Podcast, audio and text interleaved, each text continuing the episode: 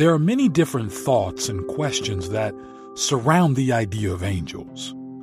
Who are they? What did God create them for? What should we think about them? How do we compare to them? Are guardian angels real? Let's dive into what angels are and what roles they play in the Bible.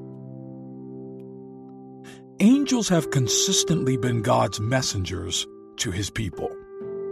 In fact, the word angel literally means messenger of God. Throughout the Bible, we see angels interacting with humanity, bringing us messages of God's truth and messages of God's character. Angels brought good news to humanity many different times and in many different circumstances. For example, an angel came to Daniel in Daniel 10 to answer his prayer and to bring a message from God. An angel was even the one who told Mary about how she was going to give birth to the Son of God. God trusts them and uses them for important purposes in the kingdom to communicate with us. God also sends angels to protect us. Again, in Daniel 6 and 22, God sends an angel to close the mouths of the lions in the den in which Daniel was thrown. One of the greatest and most magnificent instances of the protection of angels sent by God is in 2 Kings 6. An earthly kingdom was coming up against Israel, and Elisha, a great prophet at the time, was able to predict where they were going to attack and how best to defend against them through the power of the Holy Spirit. Of course, that kingdom wanted to get rid of Elisha. Yet when they attacked and surrounded Elisha, Elijah wasn't worried in the slightest.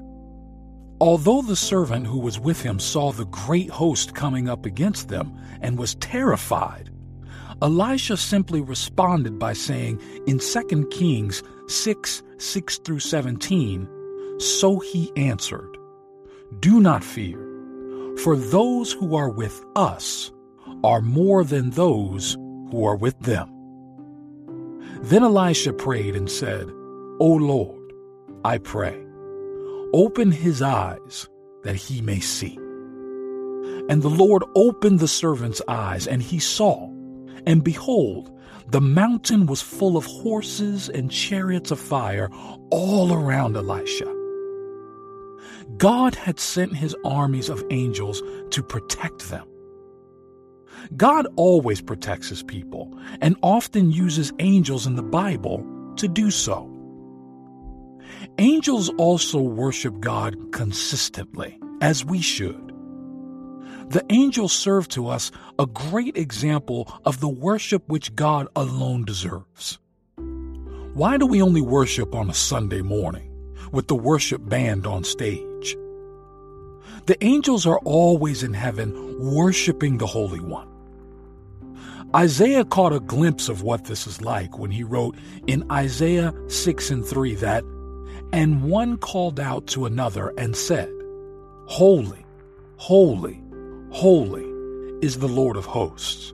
The whole earth is full of his glory. The angels are worshipers. They rightly recognize the glory of God and correctly respond in worship with their lives. One important thing to note about angels is how they were created. God created them they didn't always exist alongside him. We are not to look at angels the same way we look at God. They are two completely different levels. Just because they are both in heaven does not make them equal in their glory. Verses like Nehemiah 9 and 6 and Colossians 1 and 16 tell us that God created the heavens and all their hosts, including angels. The Bible also suggests that angels do not exist the same way that we do as humans. They do not seem to have bodies like we do. The author of Hebrews says in Hebrews 1 13 through 14 that all angels are spirits. So, what does all this mean to us? Well, firstly, angels serve as examples for us of what perfect obedience looks like. Jesus teaches us to pray in Matthew 6 and 10 Your will be done on earth as it is in heaven. And in heaven, it seems as though God's will is done by angels immediately, with joy, and without hesitation or question. Their lives revolve around serving God humbly and graciously, performing their tasks in the kingdom. Our desire should be to do the same and to serve God with all that we are, humbly and without question. Paul calls on this kind of life in Romans 12, verses 1 through 2, that we should give our lives as a living sacrifice to God and His kingdom. What does that mean?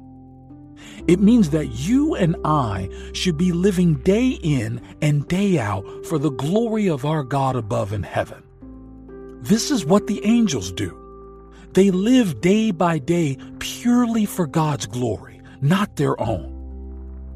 Can we say the same? I don't think most of us can.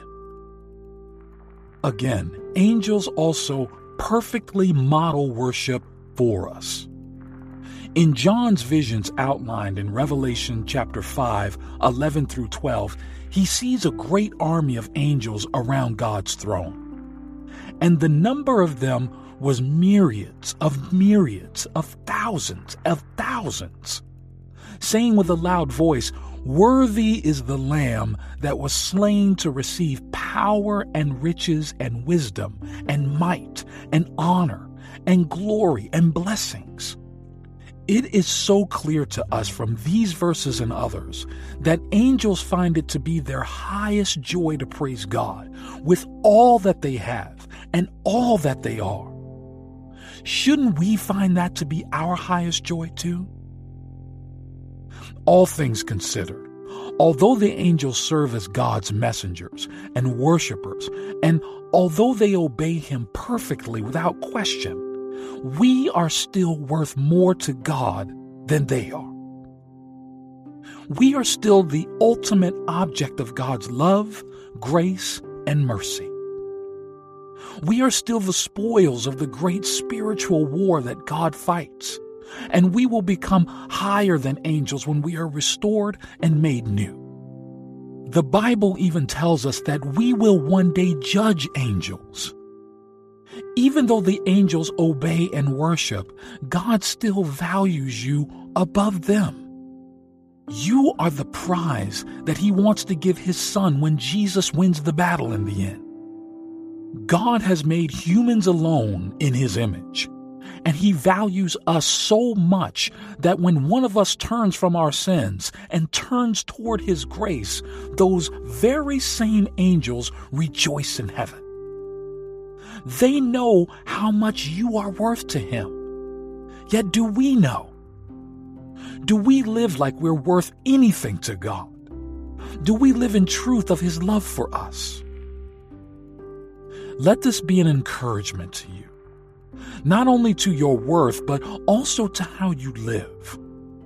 If God loves us this much, is there any other proper response but to respond in worship, adoration, and service? It is because of this great love that He has for us that we should be making disciples and spreading His glory across the earth.